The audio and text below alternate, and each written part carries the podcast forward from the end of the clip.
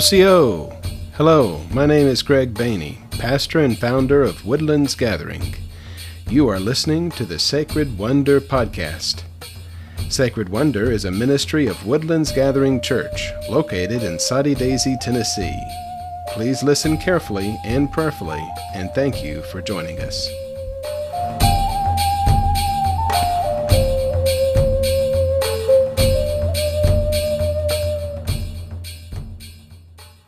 Hello, you are listening to the Sacred Wonder Podcast, and I am your host, Greg Bainey.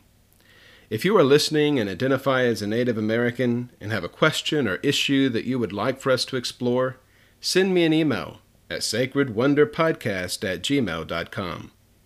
If you've been following along over the last several weeks, you know that we have discussed the historical barriers to the native peoples of North America seeing the Christian faith as something other than a colonial religion.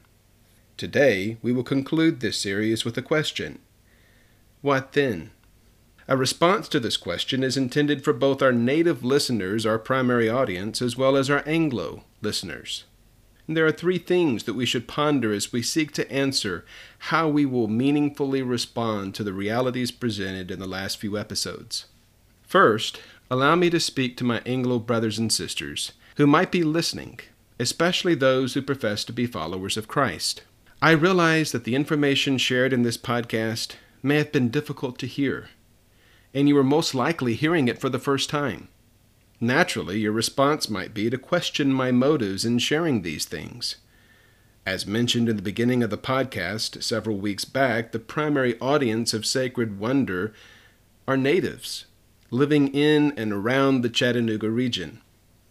However, it's important for Anglo followers of Christ to hear these things as well, because the gospel message we claim to profess does not only reconcile us to God, it should also reconcile us to each other. A critical step in reconciliation is to become aware of the issues that have divided us and take ownership of them. As believers, it should be no stretch to believe that the wrong done against others is more than likely much worse than we think it is. After all, eating of the forbidden fruit in the Garden of Eden might have seemed like a simple mistake, wanting to try new things, even things forbidden. However, it was far worse than a simple mistake. It was a violation against the very fabric of our cosmos, the law of God. My hope in sharing these things is not grounded in some contemporary social political theory that envelops a humanistic solution to the ills of our society wrapped in religious jargon. My purpose is to bring all of us to the first step of reconciliation. And for Anglo believers, this entails acknowledging the sins of the past and understanding how the structure of our current society is shaped by those sinful patterns, much to which the average Anglo citizen is unaware. Before listening to this podcast, you had an excuse for not knowing such things. After all, these things are not taught in our schools. Now, after having a brief introduction to these issues, to remain ignorant would be to persist in willful ignorance, a desire to ignore these things because the possibility that they might be true is too much to face. Allow me to appeal to you that we can face such things because the gospel gives us the freedom and power to do so. You see, if any of us is unwilling to entertain the notion that we might be worse than we think, we have an unbiblical view of the nature of man. The Bible tells us in Jeremiah chapter 17 verse 9, quote, "The heart is deceitful above all things and desperately sick. Who can understand it?" End of quote. Because of the sickness of the heart, we need a Savior. The opposite is true also. We are better off than we could possibly imagine because we are loved unconditionally by a God who is present at all times and in all places. Believing this frees us up to be honest about ourselves and to listen with attentiveness to those who are hurting. Second, allow me to state a firm belief that originates with Scripture. God is at work in all of the world, and always has been.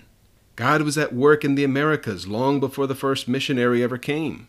To think otherwise is to have an extremely ethnocentric view of the work of God in this world. It also betrays an ignorance of the past. For example, God was at work in Europe before the Germanic tribes embraced the Christian faith. And the Catholic Church showed some awareness to this when they accommodated the pagan ritual of Yuletide to create the religious holiday of Christmas. To believe that God is at work in one culture and not another is the same as stating that one culture is somehow more special to God than the other, or has been shown a unique type of spiritual favoritism. I can hear many Christian believers object to this on the basis that God chose a people in the Old Testament, Israel, and seemingly structured their culture in a way that revealed his divine plan at the exclusion of all other cultures. However, this is not exactly true. After all, when God called Abraham in Genesis chapter 12 and entered into a covenant with him and his descendants, he stated his purpose was to make him a blessing to all the nations of the earth.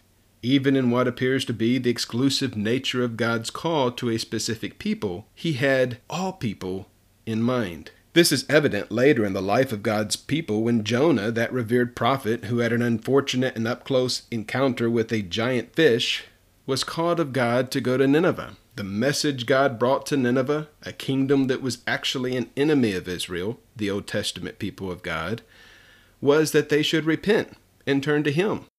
Thus, God was working even among Israel's enemies. Another example of this truth occurs at the birth of Christ. Each year, we relive the story of the Christmas Nativity, and some of the essential characters are the three magi, or wise men. These men were not part of the Israelite community. They were actually practitioners of what many today would identify as astrology. Yet God was working among them and actually used their study of the stars to bring them to the birthplace of Christ. Many Christians celebrate this marvelous occurrence each year without pondering how these three outsiders even knew who Jesus was. After careful and thoughtful search through the Old Testament, you will not find one single prophecy that the birth of Christ would be accompanied by the appearance of a special star, but this was exactly how the three wise men knew he had been born. In other words, God was working among these people and their cultures and using what they knew about him to bring them to Christ. God did not wait for Anglo missionaries to arrive on the shores of the Americas to begin working among native peoples. Too often, the attitude towards traditional native culture by Anglo believers is to consider it taboo and replace it with Anglo cultural expressions of faith in God. The assumption is that these expressions are somehow emptied of any cultural associations, an assumption that requires a significant lack of self awareness to continuously endorse. It is the responsibility of the Christian believer regardless of his or her cultural background, to discern how God is at work in a specific culture and join him in this work, knowing that this effort will always be in sync with the teaching of the Bible, as well as an authentic expression of that culture's values and traditions. We can engage this process confidently because of two truths. One, every human being is made in the image of God and is an image bearer of God and culture is an expression of this fact. And two, the Holy Spirit guides us in all truth. When we join Him in His efforts, we will be used by Him to bring flourishing to a community and society, not harm. Finally, allow me to speak to native listeners, especially those who object to the Christian faith because of the past actions of those who profess faith in Christ and did and continue to do atrocious things, even in His name. Christ and his good news cannot be judged by the lives of those who profess faith in him, because not all who profess faith in him truly follow him. The validity of the good news of Christ must be judged based on his own teachings. When we allow Christ to speak for himself, when we pick up the Bible and come to the table asking the Holy Spirit to help us understand, we are able to see who Christ really is a man indigenous to his world and culture, fully human and fully divine. He lived a perfect life in harmony with God and all of creation, and he died an unjust death. He died for us, so that we who were separated from God could be adopted by him. We who were his enemies could become his friends. He rose again from the dead to show that in him all of creation shall rise. First mankind, than every good thing that God has created. Our job as those who follow Christ is to walk this good way and seek to bring harmony between God and all of our relations. We can do this with confidence because we know that Jesus will come again to earth. He will return and restore all things completely. To native people, there is no difference in believing something and doing something. In other words, you cannot have an abstract theology that codifies one's faith separate from one's actions. In the Western Anglo world, it is possible to believe one thing and live in a manner inconsistent with one's beliefs.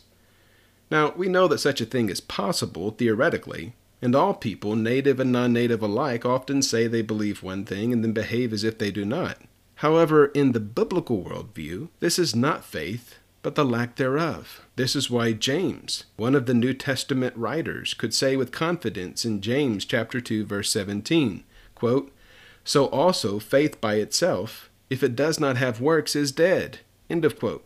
So were those who profess faith in Christ and yet committed atrocities in his name inconsistent with his teachings truly believers? I am not in a position to judge their hearts, and a future generation might well look back on and determine that my own lifestyle is inconsistent with my profession. However, what I can say with certainty is that the worldview that emphasizes a cerebral consent to faith above a practical consent to faith might easily lead some to falsely believe they follow Christ because they know all the right answers to the big questions, instead of knowing the one, the person, who can transform their hearts and change their lives. Allow me to say to both Anglo and Native listeners that as a follower of Christ who comes from both an Anglo and Native background, I believe the wrong that we have all done against each other pales in comparison to the wrong that we have collectively done against God. It is because God loved us so that he sent his Son to live and die to reclaim us for his own, that we have hope of coming together native and Anglo alike, around the table of the Lord. Thank you for joining us today. If you have questions or comments, please feel free to email me at sacredwonderpodcast at gmail.com. Thank you for listening, and tune in next time as we continue to explore together this sacred wonder.